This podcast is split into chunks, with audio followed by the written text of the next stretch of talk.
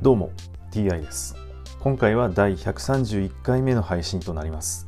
テーマは引き続き新約聖書の紹介です。早速いきましょう。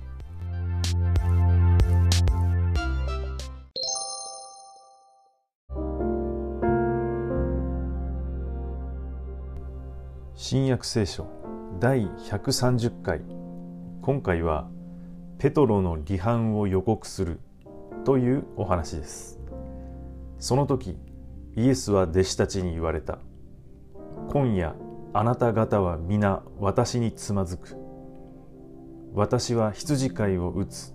すると羊の群れは散ってしまう。と書いてあるからだ。しかし私は復活した後あなた方より先にガリラヤへ行く。するとペトロがたとえみんながあなたにつまずいても私は決してつまずきません。と言った。イエスは言われた。はっきり言っておく。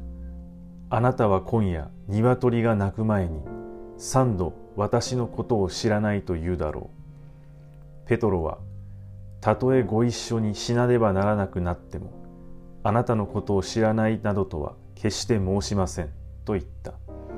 弟子たちも皆同じように言った。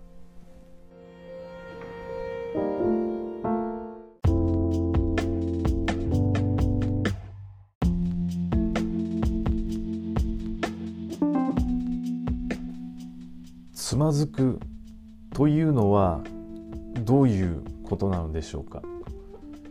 それもイエスにつまずくということですね。